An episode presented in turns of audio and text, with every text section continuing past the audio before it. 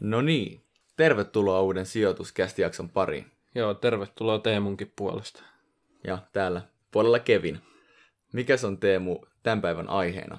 Eli meillä on aiheena EV-pohjaiset tunnusluvut, otetaan siihen kylkeen nettovelkaantumisaste ja omavaraisuusaste.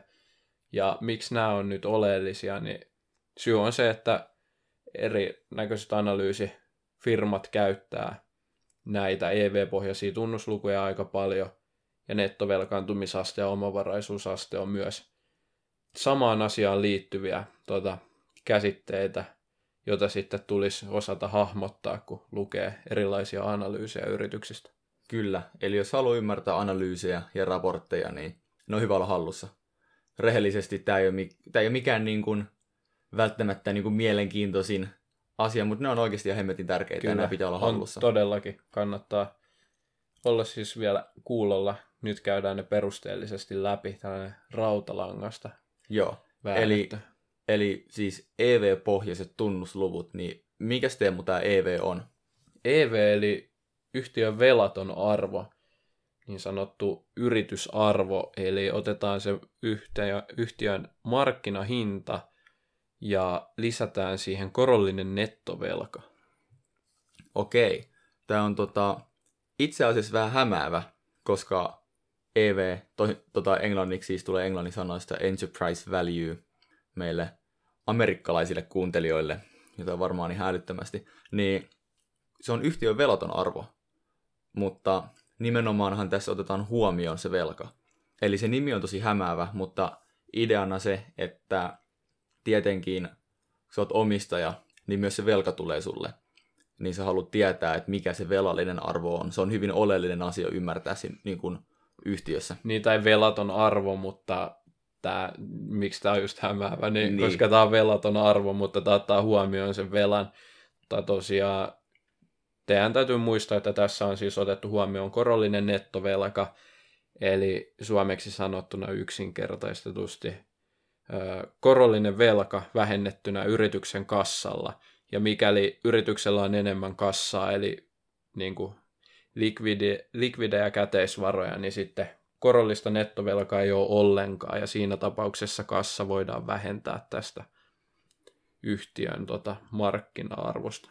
Kyllä, ja tätä on helpompi hahmottaa, ainakin mun mielestä, vertaa tuohon niin yhtiön, siis ihan perusmarkkinahintaan, koska nimenomaan tämä on vain markkinahinta velka huomioon otettuna. Eli mä halutaan, että on pieni. Se näkyy tuosta kaavastakin, että jos lasketaan markkinahinta lisättynä korollisella nettovelalla, niin tietenkin voidaan kuvitella, että suuri velka on huono asia. Jos korollista nettovelkaa on paljon, niin tämä EV on isompi ja se on huono asia. Eli pieni EV, hyvä, suuri EV, huono. Kyllä. Ja miksi tätä nyt tulisi katsoa sitten ja unohtaa hetkeksi se PE ja PB-luku, niin syy on se, että me halutaan tietää, mitä sillä yrityksellä, miten sillä menee taloudellisesti, kuinka maksuvalmis se on kriisin koittaessa, onko sillä kassaa, onko sillä paljon tuota, korollista velkaa. Niin silloin, jos me halutaan tietää tällaisia tosi oleellisia juttuja kylkeen, niin me käytetään mieluummin EV-pohjaisia tunnuslukuja kuin sitten näitä perinteisiä PE- ja PB-lukuja. Niin, mä voin vielä heittää tuohon, että miksi on oleellista, niin tämmöisen havainnollistavan esimerkin, että sovitaan, että Teemulla ja mulla on molemmilla hodarikiskat. Oho, ja, joo, sellainen bisnes. Sellaiset. Meillä on omat hodarikiskat. Siellä on Kevinin hodarit ja Teemun kuumat nakit, nyt esimerkiksi nimet. Ja sovitaan, että meidän molempia yhtiöt voisi ostaa vaikka tuhannella eurolla. Ja meidän molemmat yhtiöt tekee vuodessa ö, nettotuloksena tuhat euroa. Niin jos nyt tarkasteltaisiin vaikka PE-lukua, niin molempien PE-luku olisi tuhat jaettuna tuhannella, eli yksi. Onpa Joten... halpa. No, Tämä on niin kuin me... odotusarvo meidän me... kis, kiskan tota, menestymisellä on hyvin pieni tällä hetkellä molemmilla. No, no kyllä. Tota, laitetaan vaikka tekosi yksi korona. Mä en nyt, mä en nyt tota, laittanut hirveän niin korkeita odotuksia meidän hodarikoihuille. Et Mut. Mutta anyhow, niin Eli nyt pelkällä näillä niin kuin markkinahintaan pohjautuvilla luvuilla, niin me näytetään yhtä hyviltä yhtiöiltä. Mutta todellisuudessa mun yhtiö on parempi kuin Teemun. Eli mulla ei ole ollenkaan velkaa, mutta Teemulla on korollista nettovelkaa, vaikka nyt 500 euroa.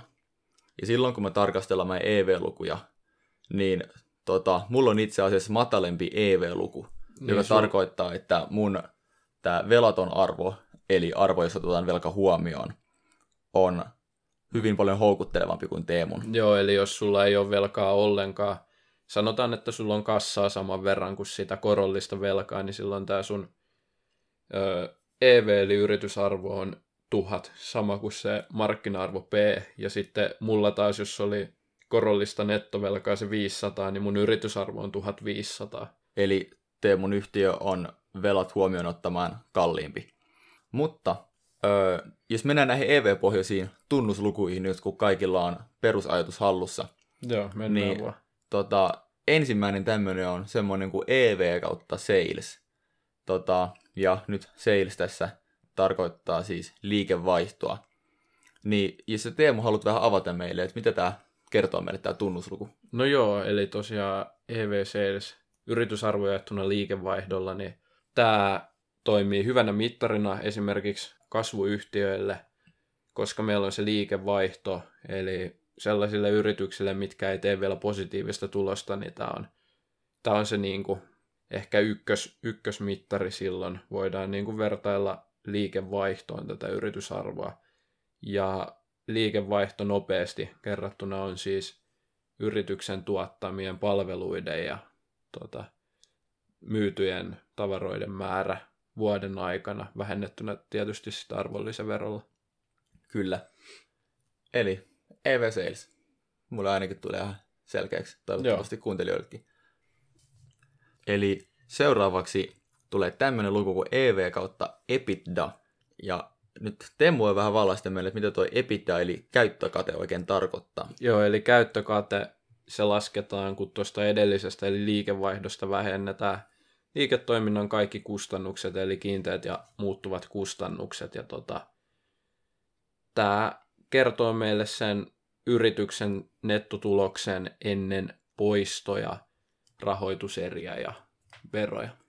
Justiinsa näin, eli EBITDA tulee siis englannin kielen sanoista earnings before interest, taxes, depreciation and amortization.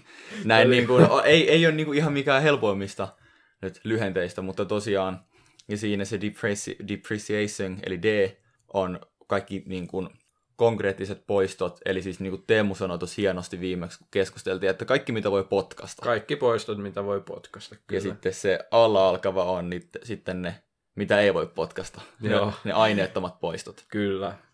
Ja tota, öö, mihin tämä on hyvä, Teemu? No tämä on hyvä sellaisille yrityksille, niin kuin, jos vertaillaan esimerkiksi kahta yritystä, joiden investointitarpeet poikkeaa tosi paljon toisistaan, koska okay mitä mä sanoin, eli käyttökate kertoo yrityksen tuloksen poistoja, rahoituseriä ja veroja. Niin kun tässä ei oteta poistoja vielä huomioon, niin se tarkoittaa sitä, että jos yrityksellä on eri investointitarpeet, niin siinä tapauksessa nämä on verrannollisia keskenään, kun katsotaan käyttökatetta. Ja poistot lyhyesti on siis investoinneista tehtäviä poistoja, jossa taseesta pikkuhiljaa siirretään investointia kuluiksi tuloslaskelmaa, jotka sitten huomioidaan laskettaessa liikevoittoa ja nettotulosta, mutta nämä ei ole sen, sen hetkistä rahavirtaa ja EBITDA on hyvä siitä, että se on lähempänä tällaista niin kuin todellista rahavirtaa, mitä se yhtiö tekee niin. sillä tilikaudella. Eli poistot niin se mun astetta parempi hodarikoju nyt tekee korvausinvestoinnin uuteen vaikka johonkin nakkigrilliin. Mä en tiedä, miten nämä hodarikoit toimii ja sitten se maksaa nyt vaikka nyt tuhat euroa, kun se on ollut kiva luku tässä. Ja sitten mä maksan, maksan sitä tuhatta euroa niin kuin pikkuhiljaa, ja ne pikkuhiljaa maksetut tota, erät on näitä poistoja. Joo. Tai oikeastaan sä oot maksanut sen kerralla, mutta niin, sun mut... tuloslaskelmassa se näyttää, että sä maksaisit sitä pikkuhiljaa, koska tämä nakkigrillihän on pitkäaikainen ja sä käytät sitä todennäköisesti useampia vuosia. Nimenomaan. Joten näillä poistoilla haetaan just sitä todenmukaisuutta siihen tulokseen. Kyllä. Ja sitten vielä vikaksi tulee tämmöinen kuin EV kautta EBIT, eli jätetään se DA sieltä pois, ne potkastavat jätetään sieltä pois ja potkimattomat. Joo, eli EV jaettuna liikevoitolla, ja liikevoitto siis on yrityksen tulos ennen rahoituseriä ja veroja. Paitsi, Eli, paitsi arvonlisävero. Kyllä. Eli ne tota, poistot on otettu nyt tässä sitten huomioon ja sen takia tämä on monesti pidetympi tota, mittariyrityksen arvostuksesta kuin toi käyttökatteeseen pohjautuva arvostuskerroin, koska tämä ottaa huomioon poistot ja Warren Buffettin sanoin, niin kuka ne tota, investoinnit maksaa, onko se sitten hammaskeiju vai? Ei mun hodarikoilla ainakaan ole käynyt yhtään hammaskeiju vielä. Niin, eli liikevoitto ottaa huomioon sitten nämä investoinneista johtuvat poistot, jonka takia monet, tai suurin osa tykkää käyttää sitten tätä EV-EBIT-kerrointa ton EV-EBITDAn yli. EV-EBITDA tosiaan on silloin käytännöllinen, kun ne investointitarpeet poikkeaa niin paljon, että on pakko käyttää, mutta muuten EV-EBIT antaa ehkä paremman kuvan yrityksen taloudellisesta tilanteesta ja tuloksentekokyvystä. Kyllä, eli vie- vielä semmoinen kertaus, eli tuota EVtä on hyvä rinnastaa siihen p koska sitten mietitään EV Sales, EV EBITDA ja EV EBIT. Halutaan, että ne on mahdollisimman pieniä. Eli EV mahdollisimman pieneksi ja ö, liikevaihto, liikevoitto ja käyttökate mielellään mahdollisimman suuriksi. Kyllä. Niin silloin saadaan tota, ö, edullisia EV-pohjaisia tämmöisiä tunnuslukuja tai arvostuskertoimia. Juuri näin. Sitten me luvattiin ottaa vielä pari termiä tai pari tota, tunnuslukua lisää, miten ne lasketaan, ja ne oli nettovelkaantumisaste ja omavaraisuusaste. Joo, eli nettovelkaantumisaste lasketaan, että otetaan huomioon yhtiön korolliset nettovelat ja se jaetaan yhtiön omilla varoilla. Ja tyypillisesti halutaan, että tämä on alle 10 prosenttia, eli pienempi, parempi, koska osoittajana on korolliset nettovelat ja alhaalla omat varat. Joo, ja korolliset nettovelat taas niin kuin tuossa yritysarvossa niin laskettiin siis korolliset velat vähennettynä yrityksen kassalla. Ja tosiaan jos kassa on isompi, niin nämä korolliset nettovelat voi olla negatiivisia ja tästä nettovelkaantumisasteesta voi saada negatiivisen tuloksen ja silloin se on niin kuin se optimaalisin tilanne, eli yrityksen kassa on suurempi kuin korolliset velat. Kyllä, mutta yleisesti ottaen niin alle 10 prosenttia alkaa olla jo erinomainen tota, netto, nettovelkaantumisaste, ja sitten taas kun mennään yli 100 prosentin, niin se ei ole enää hirveän hyvä homma. Joo, alkaa olla itse asiassa aika todella heikko. Kyllä, mutta siis yksinkertaistettuna nettovelkaantumisaste kertoo, että kuinka paljon öö, yhtiöllä on velkaa suhteessa sen omiin varoihin. Jep, todella simppeli.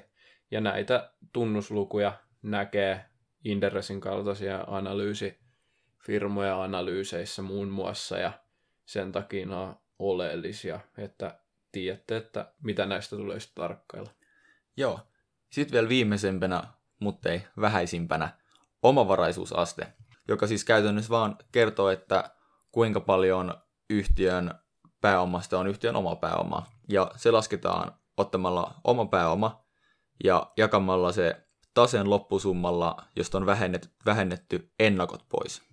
Joo, eli taseen loppusumma lyhyesti tarkoittaa koko yrityksen varallisuutta ottamatta kantaa, onko varallisuus rahoitettu omalla vai vieralla pääomalla.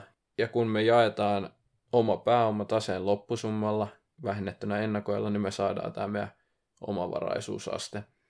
Ja niin kuin nettovelkaantumisaste, niin omavaraisuusaste myös usein ilmoitetaan prosentteina, ja mikä edellisessä jäi mainitsematta, niin tosiaan siinä käytetään vielä prosenttikerrointa, eli kerrotaan lopuksi luku sadalla prosentilla, niin saadaan se lopullinen vastaus. Joo, ja tämä taas halutaan, että se on suuri, eli mahdollisimman paljon omaa pääomaa suhteessa siihen taseen loppusumma miinus ennakot lukuun. Ja semmoinen hyvä rule of thumb on, että yli 50 prossaa, niin se on aika kova juttu. Joo.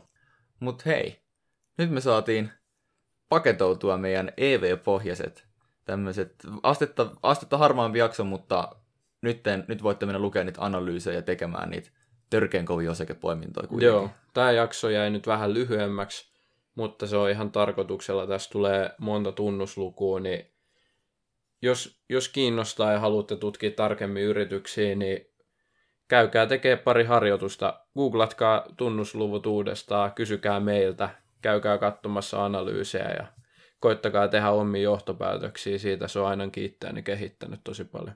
Todellakin.